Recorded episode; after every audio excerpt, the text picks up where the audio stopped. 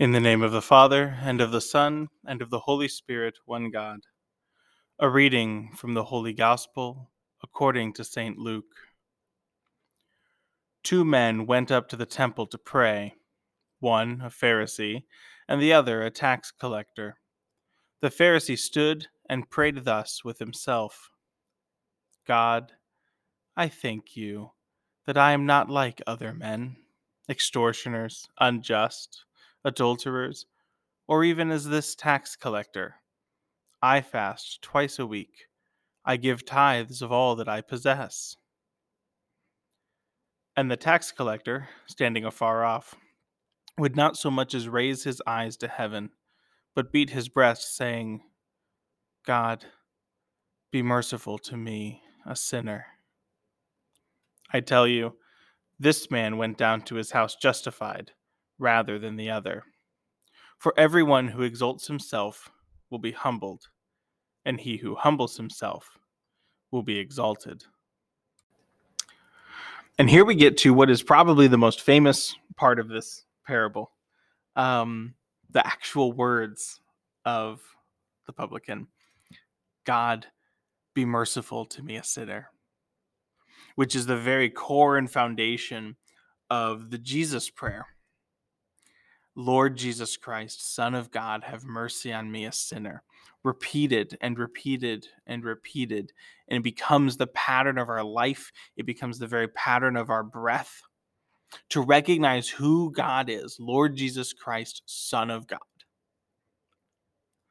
And to ask for the proper relationship with the self. Have mercy on me because I know myself, a sinner to recognize the glory of God, the sinfulness of the self, and to ask for that relationship, to pursue the right relationship of mercy. This is the gospel. In one sentence, this is the gospel. Lord Jesus Christ, Son of God, have mercy on me, a sinner. And it's in constant meditation on the name of Christ constant meditation on the mercy and the glory of Christ, asking that into our lives at all times, that we attune our souls, our minds, and our bodies to God, and so that all of our actions become synergetic and all of our actions become one with the actions of God.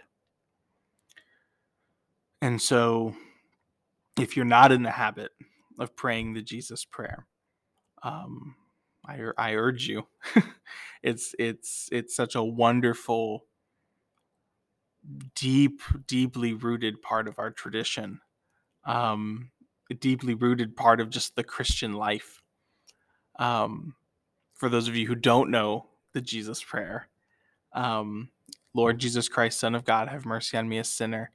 Prayed constantly, as, as St. Paul says, prayed without ceasing and you know there one of the traditions is as you breathe in you say lord jesus christ son of god and as you breathe out have mercy on me a sinner and so that your very breath is inundated with prayer.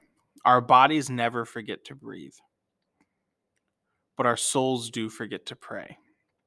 And if we can teach our soul to pray as often and as, with with as much necessity as our body remembers how to breathe we can we can really then be be in right relationship with God so well. And and so just in in in great humility um place yourself before God. Say to him Lord Jesus Christ son of God have mercy on me, a sinner. And let that be the a foundational part of your life, of a formative way of teaching you how to be with God.